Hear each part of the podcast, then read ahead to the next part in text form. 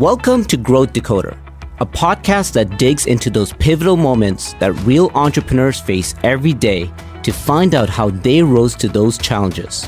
I'm your host, Mahfouz Chowdhury.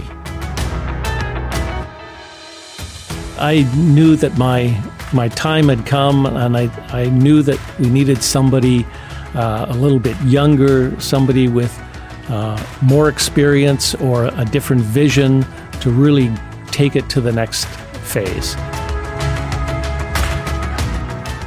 Today on episode 4, things are going to get emotional. After you've put all your blood, sweat, and tears into building a successful business, the thought of stepping away can be extremely difficult. But succession planning is essential for your family and for your future. In fact, 75% of business owners are planning to sell their business over the next decade. So, let's talk about it. Whether you are thinking about exiting your business through merger or acquisition, selling all or part of your company, or passing along ownership to the kids, succession planning is complex. And to help us understand the real world complexities and emotions of effective succession planning for a family owned business, we welcome Keith Bozman. Keith spent 25 years building Western Canada's largest privately owned cleaning manufacturer, VIP Soap Products. He then decided to sell the majority stake to a private equity firm in 2018, but even after the sale, Keith stayed on as Chief Revenue Officer and main principal. Keith understands firsthand what it takes to sell a business, so we couldn't ask for a better guest to be here with us today to navigate these waters. Keith, welcome to the show. Thank you very much. I'd like to think it's a very ideal time to bring you in for this conversation because from what I hear, you're two weeks officially into retirement. Congratulations, by the way. Yeah, thanks very much.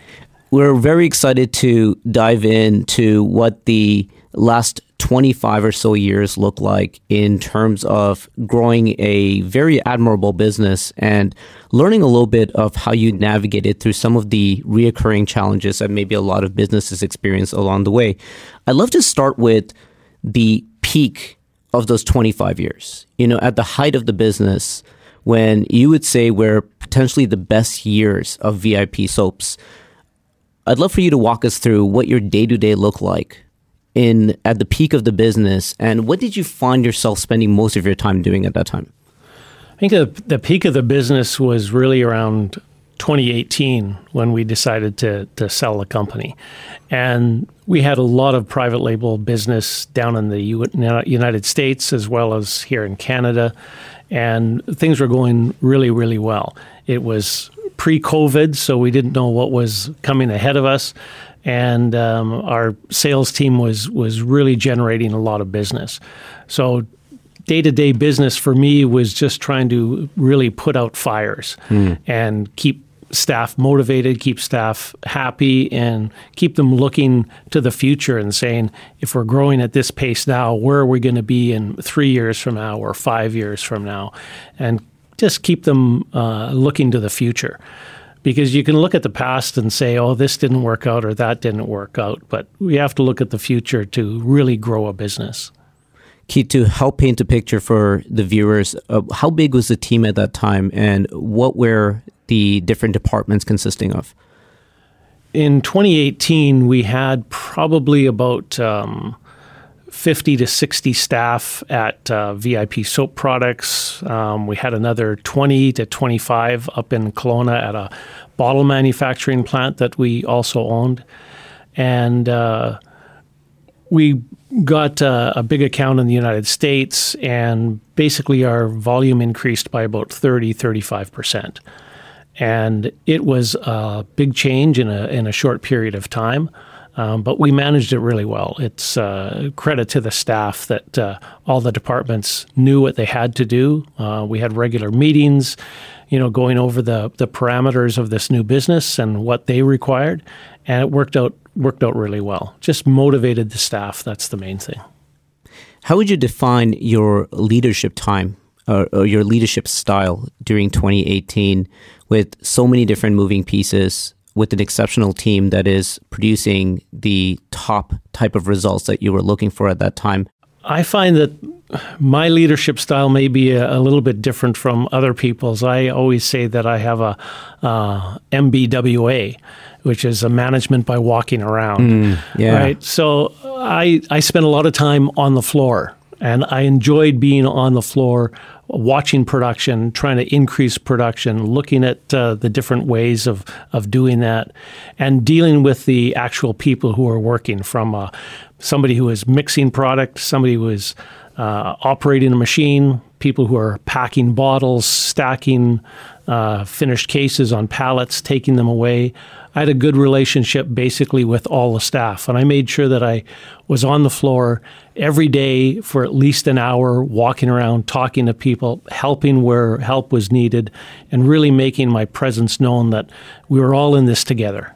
And that's the important thing. We're all working for, for one goal it's a fantastic mindset, and it reminds your team members that you're still uh, pushing towards the North Star. You still have your eyes on the prize, and you're getting there with them to ensure that the necessary steps are being taken to get there. What was your personal favorite part of leading this team or growing the business, being that there were so many things happening at that time in 2018? I think looking to the future and and letting the staff know that we're going to always look at, at more equipment, uh, quicker, easier ways to do things, as well as um, the footprint of the building. So we'd, we'd grown quite a bit over the years from initially about 8,000 square feet to now we have 190,000 square feet. It's incredible. So we were always looking at where can we expand the building? Um, what footprint can we move? How can we change manufacturing or, or the finished goods warehouse? So we were always building since um, probably since 1996, we always had some kind of construction project underway. And that really motivated me, kept my eye on a few different things at once, but also motivated the staff knowing that we were growing. We weren't we weren't stopping. And what was it about the pandemic years that threw a major curveball into your plans? It looks like there was a lot of momentum going into the forward years. Can you walk me through what that transition looked like? Yeah, the pandemic years, it, it was kind of interesting because for uh, cleaning products, it was actually a, a boom time for us because people spent more time at home, they spent more time cleaning. Um, they weren't going out as much to restaurants, so they were cooking more. They were doing more dishes. They were doing more laundry, staying at home, washing floors, washing walls and windows, and that's what we make is is uh, cleaning products. So for us, it wasn't so much um, a downturn as an upturn in business, but our problem was getting supplies in because all of a sudden there was trucking problems right. going from the U.S. to Canada. There was uh, container products uh, problems from overseas. We had all kinds of little issues that w- were little stumbling blocks. But for the most part, the beginning of the pandemic was actually a, a boom time for us you're definitely in one of those interesting categories that might have seen a bit of a upward spike during those heavy years. So Keith, with this type of momentum, with this type of momentum happening in your business, and you getting to do the things that you love, the leadership style at its absolute best, I'd love to know where the word selling your business first came to mind. Uh, what was happening in your business at that moment that made you think about approaching a different path with what you've been doing with this business? Well, at that at that time, and and even the, the years leading up to that, um, you always hear about uh, people selling their business or wanting to get out of their business when things are bad. And that's not the time to get out of a business. You want to get out of a business if you're going to get out when things are really good, when you're on the uptick, because then you're going to get the best value for your business as well.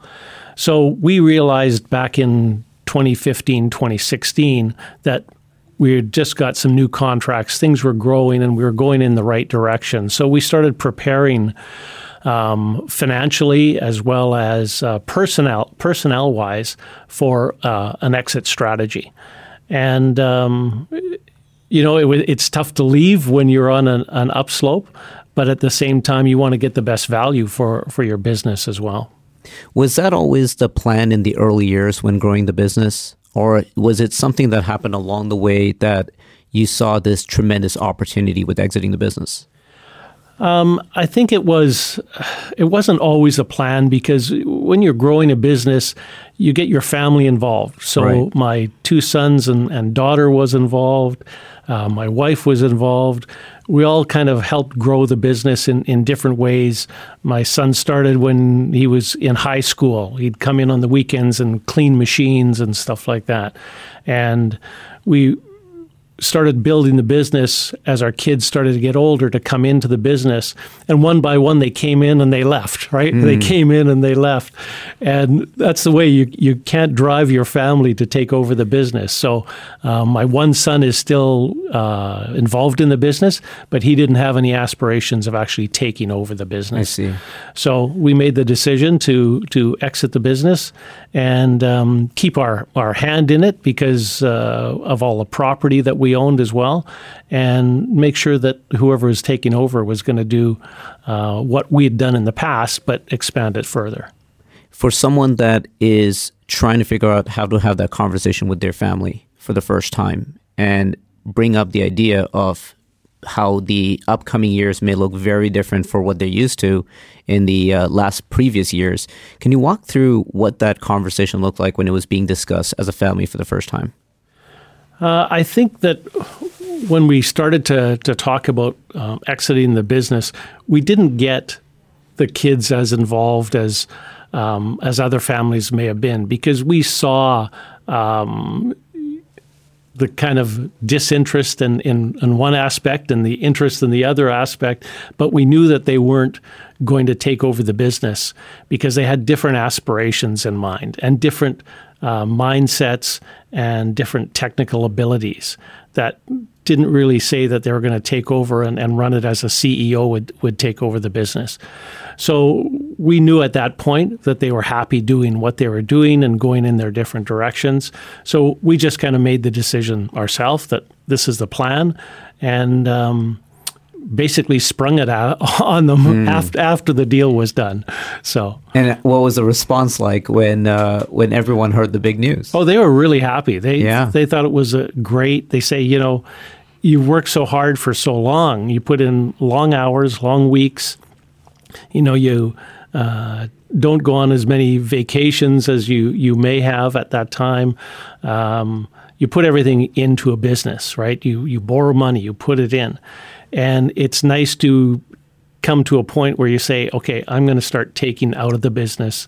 I'm going to start uh, relaxing a little bit more and, and doing some traveling, doing the things that you want to do, but when you own a business, you don't necessarily get to do it's very telling with how supportive your family was about this decision and how they saw the the work ethic and everything that you were pouring into the business. So it's really exciting to hear how supportive everyone was with this major transition. Um, there are many options out there when you're looking at exiting a business. You mentioned that family taking over sometimes is a is a common conversation, though it didn't seem like it made sense in this scenario. Um, there is also opportunities like buyouts or um, someone in your existing leadership team taking over. Can you talk a little bit about the path that you chose to go and what was it about that direction that made the most sense? Yeah, we were actually contacted by a, a, a private equity.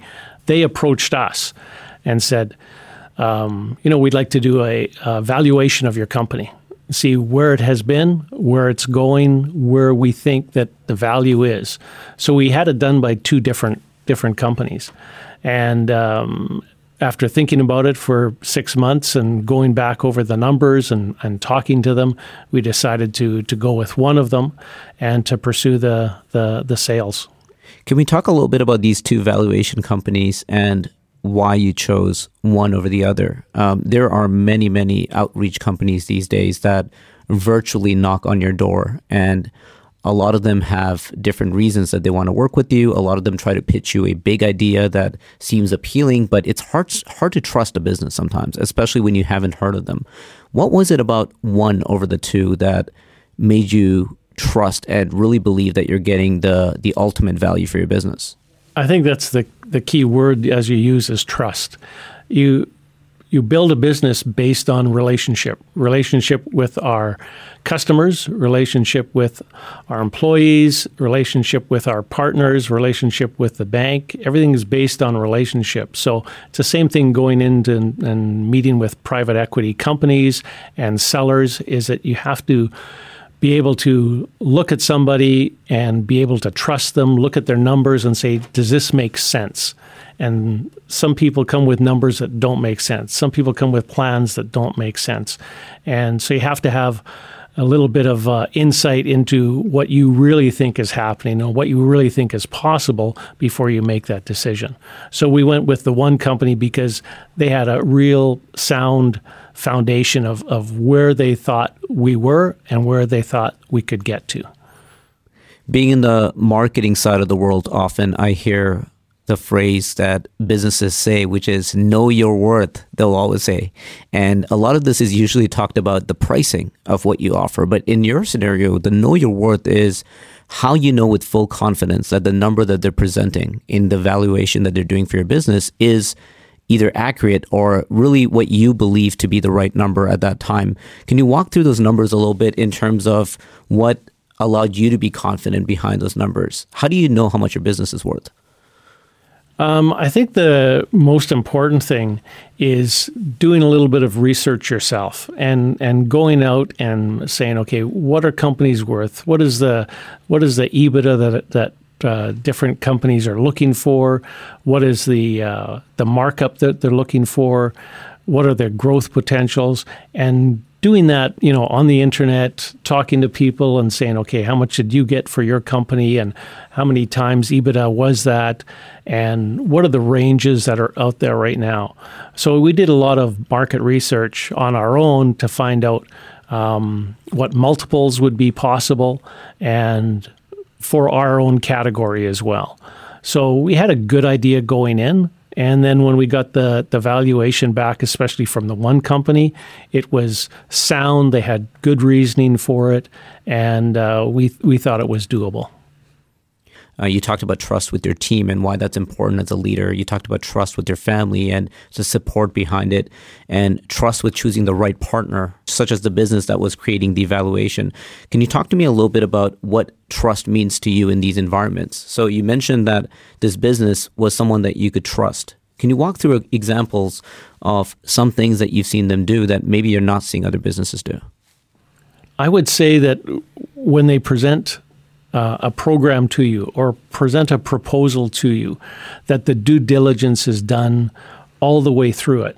And when they're presenting it to you, they're very confident of the numbers. And they look you in the eye and they say, these are the numbers. This is what we can achieve. This is where you have been. This is where you're going. And they also have um, uh, relationships with with um, private equity companies or they have relationships with past deals that they've done, which they can bring to the forefront and give you a little bit more confidence in who they are and what they've done.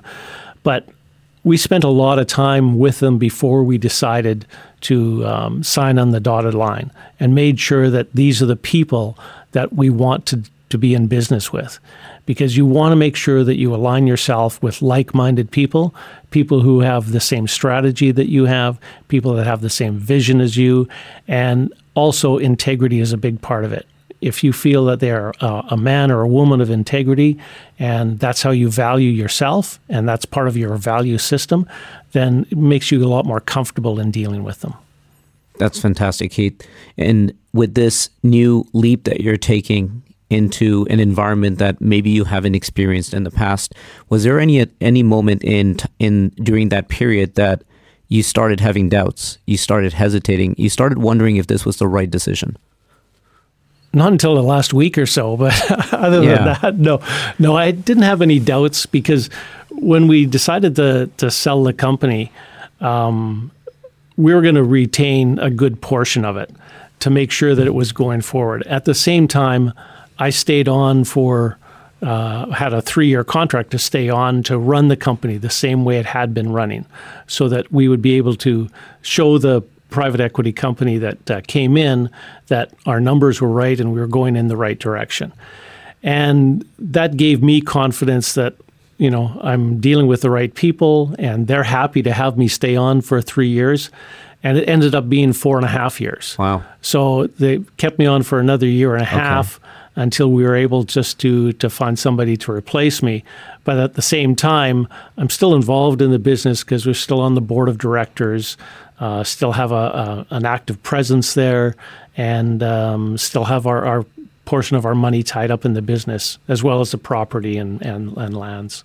That's incredible. It's it's like even though you're not running the operations the same way that you used to, you always still have a piece of that chapter with you, right? And whether that is through the board of directors or um, I- any financial investments, you're still heavily involved in the success of that business. Um, talk to me a little bit about the buyer and the first time you had an opportunity to take a good look at them. Some would say it would be easier to trust your family members or your leadership team because you've kind of got to see what their work habits are like, what their vision is, their investment into the business. When you had a buyer that came in and you're you were just getting to know them in the early phases, can you talk me through what it was about this business that made you have the type of confidence that you did when you passed over the keys to them? Yeah, I think that when you go through this process, the the, the seller always brings you uh, multiple companies to, to look at, people who are interested. And we had 27 companies that were really interested in, in purchasing VIP. And we went through their scenarios and what they were looking at because they make proposals as well. And we narrowed it down to nine. So it seemed like a lot, but when we got down to nine, we actually brought them in uh, to our boardroom, interviewed them as they were interviewing us, went back and forth over a period of you know two or three weeks. Um, made sure that we saw each one, followed up with any other due diligence that we wanted to know from them or they wanted to know from us. And then we narrowed it down to, to three companies. And we had further interviews and discussions with them until we, we got more comfortable. And um, when we got comfortable, we, we made the decision, and we're really happy with the, the people that, uh, that came on board it really looks like you did your due diligence. That that can't have been an easy task. Um, I, would love to learn a little bit about the transition. So let, us go from the 27 to the nine first, which is already a uh, a taxing job. Uh, what was it about those nine in a pile of 27 that seemed more appealing or seemed like someone that could make the the final list? Uh, the nine that we got down to, some of them had um, uh, other bu- business interests that were along the same lines as that we were doing hmm. manufacturing or manufacturing uh, household cleaning products. Um, they knew the market, they knew household goods. Uh, consumer goods is really important to have a good, steady background in. So when we got down to the nine, those people all had manufacturing and uh, consumer goods uh, profiles in the other companies that, that they owned. So that was a, a really big incentive. Um, when we came down to the final, it may have been a more tug on the on the heartstrings when you say we want to do something if possible that's Canadian to to stay in Canada, mm. and um, also something that's local if possible. So our final choice ended up being a, a Canadian private equity firm that uh, is in Vancouver. So people often talk about the right fit and sometimes the gut feeling that you get knowing that this is the right partnership to have. When you came down to the final three, and I, I can't imagine this was an easy job considering you started with 27 at the very beginning. What was it about that one? You mentioned the Canadian piece, you mentioned the investment in manufacturing, but from a relationship standpoint, what was it about that individual or that business that made you feel like this this was the right fit for something that you spent many many years building? I think one of the key things is that they wanted us to carry on what we were doing. They're happy with the job that we were doing, happy with the job that, that I was doing, and they offered us the, a three year contract. Some other people may have said six months and, and you're gone. But with them, it was like three years. We want to keep going exactly what you're doing see this uh, growth uh, trajectory as you do and um, be basically hands off. And they were hands off for the first three years. We basically, you know, filed our uh, quarterly or, or half annual reports, and that was it. Didn't didn't hear mm. very much for them. Things were going well, and, and usually if things are going well, you don't you don't hear from from uh, the partial owners. So. Um, they were they turned out to be a really good fit. They had other manufacturing companies, and we were able to to talk to a couple of them. They let us talk to them, and they said that they were they were hands off, that they just wanted to invest in the business and have it grow. Were there any challenges as well in those three years with working w- alongside them and a lot of the discovery that was being made during that partnership? I think part of the only real issue came with, with COVID. Yeah. And, you know, we were growing at the time, which was great, but, but then we got into a problem with getting supplies um, out of the U.S., getting supplies even across Canada, getting supplies from, from Asia. We had a real problem with freight, and freight started to drive costs way up high. And also, manufacturing got shut down in other countries. So the problem was that we had all this pressure on raw material supply as well as raw material costs because when the supply starts to dwindle a little bit, mm. the prices go up. So prices really started to increase probably the latter half of, of COVID. Even though we were still growing in volume, prices were going up. Consequently, we had to raise prices. And margins shrank, you know, so then you start having more conversation with uh, the private equity firm saying, well, margins are shrink are shrinking. We're not going to have as good a year this year as we had last right. year. And um, we had more conversations with them, but they understood exactly what was going on. So it wasn't uh, any real problem. It must have been a new experience for everyone. So the, the learning along the way must have been important. I always tell people that uh, business over 25 or 35 or 40 years, it's like a roller coaster. Not everything is going to be smooth sailing. You're going to have your highs and you're going to have your lows, and, and the highs are going to come really quick, and the lows are going to come really quick. But your job as a president or owner, um, a facilitator of all the people, is to even out the highs and the lows and make things more of a, a gradual a climb. And that's what we were able to do. Keith, can you talk a little bit about the those lows? Because I think that it's great to see where you were at from 2018 and going forward, and even coming out as um, on the winning side through some of the most difficult years for many businesses. Can you talk about some of the lows that you experienced in the early years and share a little bit about how you navigated through those? Yeah, our first real low was when we just had a good growth um, period as we got a, uh, a big company contract in Japan. So we were exporting to Japan. We moved our manufacturing from Abbotsford to Mission. We went from 8,000 square feet to 43,000 square feet. And um, they were taking as much as we could possibly make. We quadrupled our staff. We were just going as fast as we could and then they went bankrupt. Hmm. So all of a sudden, there's yeah. a big low there, and you're scrambling because you have uh, a lot more staff, you have uh, a lot more overhead because of the cost of the, the building and and uh, everything else that's concerned. You start having to lay off staff because you don't have as much production to do, and and trying to find other revenue streams, uh, other customers. So that was a, a big low. That was our first big low was in '96. And then we had another one which is very similar in, in 2003. Uh, we lost another customer because in this business, you, you gain customers, you lose customers. Sure. And that's just the cycle that happens. So that's happened probably three or four times. But the more it happens, the, the more strength you gain from it. And you understand not everything is going to be rosy. You're not going to have a, a, nice, gentle slope up in business. You're going to go up and you're going to go down.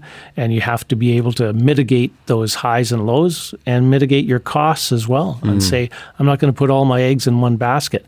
If this company represented 80% of our, our growth and 80% of our volume, um, it gets to be very dangerous. Sure. And I imagine a lot of businesses that are in a similar industry can probably relate to those lows. And as you said, the expectation that there will be customers that maybe decide that they don't want to be customers anymore. Being that you've gone through it few times over the many years, how do you prepare for the next time? What can other businesses do? I think the best thing to do is you still have to go after the business. You have to go after those those bigger customers, but you have to set a limit as to how much of your volume are you prepared to sell to them. Um, are you prepared to sell them uh, 80% or 90% of your volume? Uh, at first, we were wanting to do that. Now we won't let anybody go past, say, 25%. And you're trying to bring that down by getting more customers and, and larger customers. So y- you want to just try and decrease your customer dependence as much as possible. Bring that down to maybe your biggest customers is 20, 25% of your business and your next one is like 15% and then 10%. It's a lot easier to recover from a loss of a 10 or 15% customer than somebody who's accounting for 35 or 40% of your business. Yeah. Yeah, that's great. And working alongside family, which is something that um, in many interviews that we've done, we hear that being a common practice, wanting to really share the love and passion that you have with your business with your family members as well to be a part of. What has been some um, great benefits of working with your family members, and what are some challenges as well? Well, the, the biggest benefit, of course, is is seeing them on a daily basis, right? Mm. You get to, to work with them and see them because a lot of families, you know, you don't see your, your kids for maybe two or three weeks at a time or a month, or if they're across the country, you don't see them for six months or a year.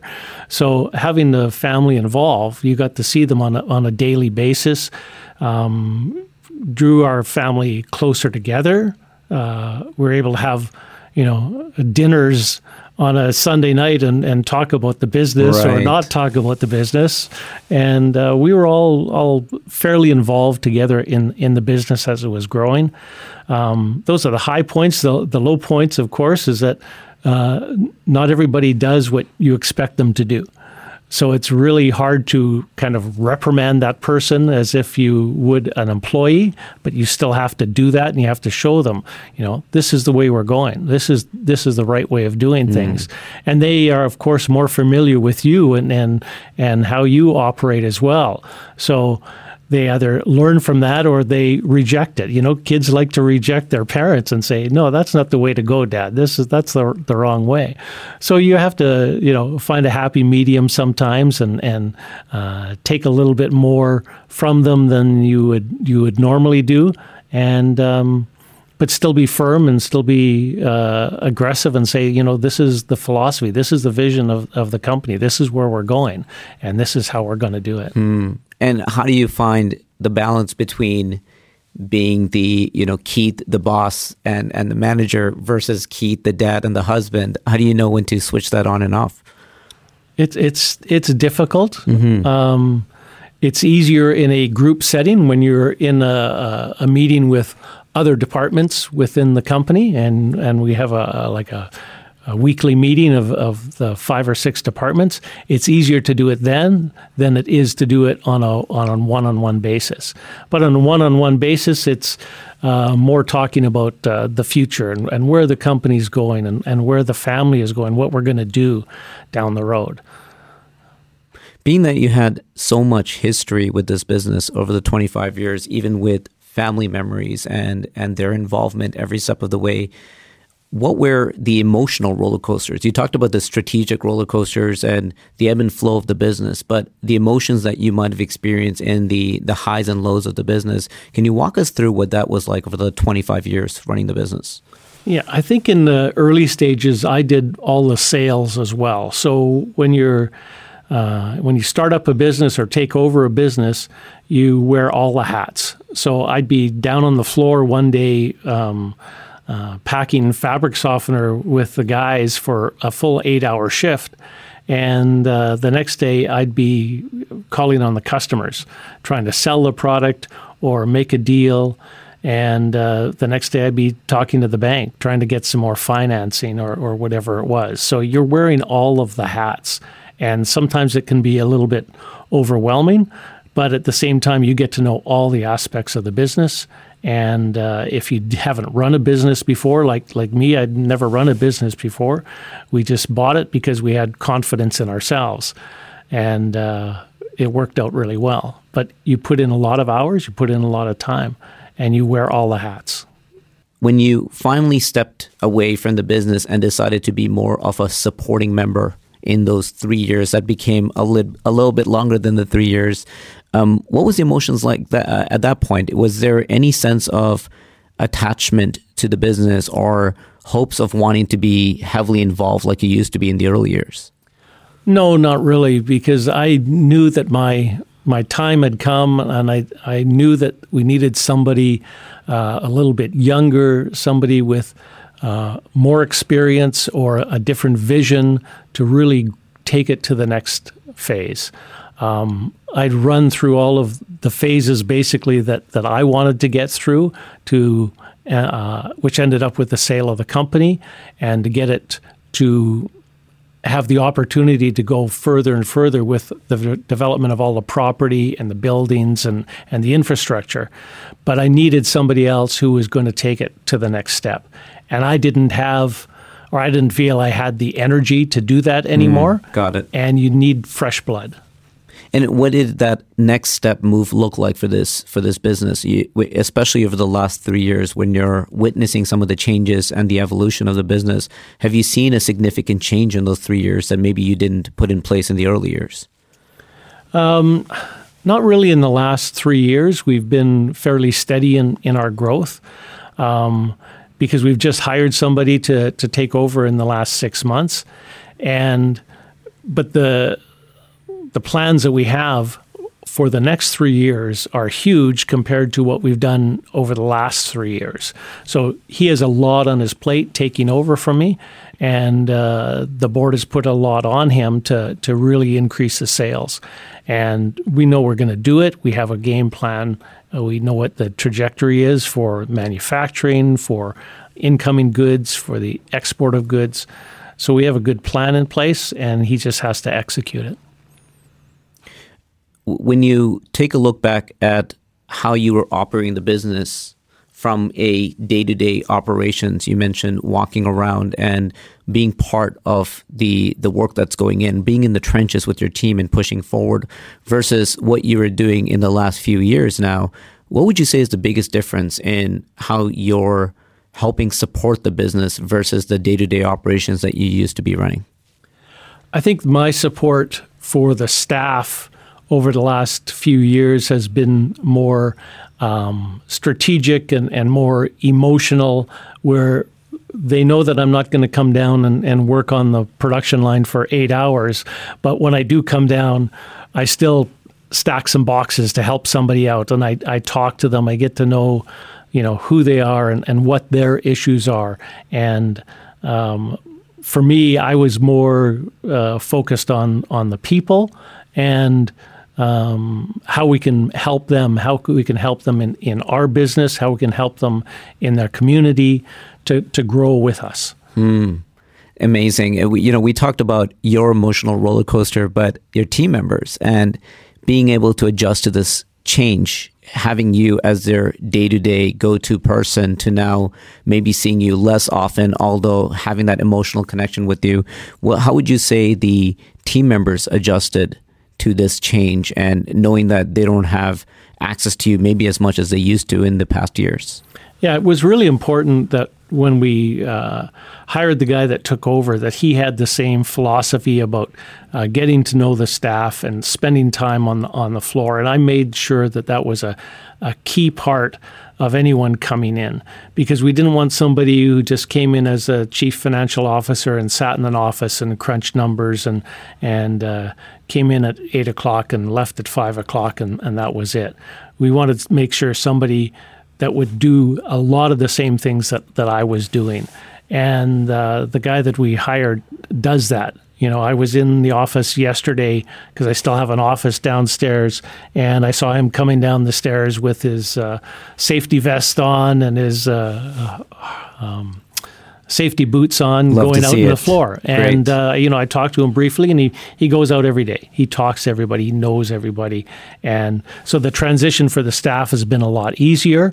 Um, when I go in and I still go out on the on the floor, they say, "Oh, we haven't seen you in a few days, and how's things going?" And it's because uh, you build a relationship with right. them. They're not they're not just employees, right? They're friends. Some of them I've I've known for 25, 30 years. So it's uh, it's been a little bit different that way, but at the same time, you try and keep those connections.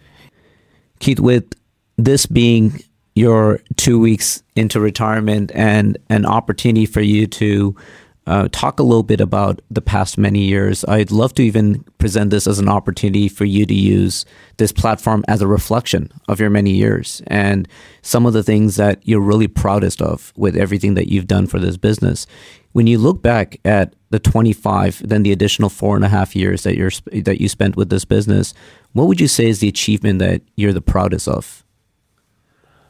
I think just the the biggest achievement would be building relationships across the board. We built good relationships, um, first and foremost with our customers, uh, with our employees, um, with the, the community, and um, with our bank as well. We had a great relationship with uh, Canadian Western Bank. They helped us throughout the business right from day one, from 1996 on. Um, they were integral in, in helping us, and we strive to, to build relationships with all all uh, portions of our business, whether I said it's uh, customers or staff or um, the banking system, vendors, whatever it is, we want to make sure we have a good relationship. And I'd say that that's what we were able to accomplish is good relationships all the way along. There's a uh, astonishing stat that 75% of business owners are planning to sell their businesses over the next decade. And this seems to be a conversation that I think will be incredibly valuable when they look back at this to decide what are the next steps for someone like that that is maybe sitting across from you and asking you for advice. What are some recommendations that you would make to help them with this transitional period? I would say that start earlier than later. Start thinking about it um, not when you want to retire or when things are going poorly, think about it when things are going good and you say, okay, I'm not going to retire for, for five years or 10 years. Start thinking about it then. Start doing some research. Start looking at uh, different programs available. Um, get some education on, on selling a company and, and what you need to do to do it so that you're well prepared for it. Don't decide at the last minute because I think a lot of times it comes down to maybe it's a health reason or maybe it's a, a, family reason that you decide to sell the company very quickly. And when you decide to sell it very quickly, you usually don't get your best bang for your buck. Excellent. And Keith, finally, uh, with your current state being in uh, officially retired, and and I want to congratulate you. I think I did that off air, but I want to make sure I, I, get a chance to congratulate you. It's a big leap, and um, I'd love to hear what's next for you. What is in the plans for you and your family going forward? Well, you know, I, I joke to the kids that they're they're not going to have any inheritance left, and mm. we're hmm. gonna we're gonna spend it all. But I don't think that'll happen. But um, we want to travel and, and see some of the things that maybe we we missed over the years, some of the things that uh, we've planned for um, but haven't done. Um, take some some trips that we haven't done, um, and also because we're a, a Christian family, we support a lot of missions over the uh, over different countries. So we want to go and visit those areas where we've put uh, money into, where we've supported communities, and uh, just continue to to do the things that we're passionate about, the things that we love, and the things that we think that we've been called to do. I absolutely love that you're carrying the experience that you built over the last few decades and you're pouring it into your next chapter, your next passion, your next calling. And it seems like uh, an exceptional way to really find purpose in everything that you do. Keith, I want to thank you for being a part of this incredible conversation. I think your story is um, very insightful. It's very inspiring for businesses that are in similar positions that have maybe experienced the same challenges that you. And I imagine a lot of these businesses don't know what that next step is and are looking for a case study like yours to really light that fire making them uh, aware that there is opportunities and there is very strategic decisions that can be made made along the way. And you've done such an exceptional job breaking that down one line item at a time. So I want to thank you for being on Growth Decoder, and I wish you the best of luck in your career. Thank you very much. It's been a pleasure. That was a great conversation with Keith Bozman of VIP Soap Products. My first big takeaway from today's episode is the importance of starting succession planning early. Give yourself at least two years in advance so you can start preparing your assets, weather market downturns, and be prepared for unforeseen changes in your personal life or global events. The second big takeaway is how important it is to get your business properly appraised. You want to feel confident that you're selling for what you're worth, and getting it assessed will be a giant step towards making a sale that you can feel good about. And the final big piece is communication with family and friends. Understanding if someone close to you wants to take over the business or not is an important consideration. In the next episode, we'll hear how Drew Galvin of Pure Image grew his home theater and automation company from the back of his car to three locations across British Columbia. Uh, I can also say that if I hadn't made that mistake and gone ahead with that project, who knows what would have happened? Maybe we wouldn't even be in business. If you haven't already, make sure to subscribe to Growth Decoder wherever you get your podcasts. You can also visit www.cwbank.com slash podcast for more about VIP soap products as well as other businesses and topics featured on Growth Decoder. I'm your host, Mahfouz Chowdhury. Thank you for listening. Growth Decoder is brought to you by Canadian Western Bank with production by SJC.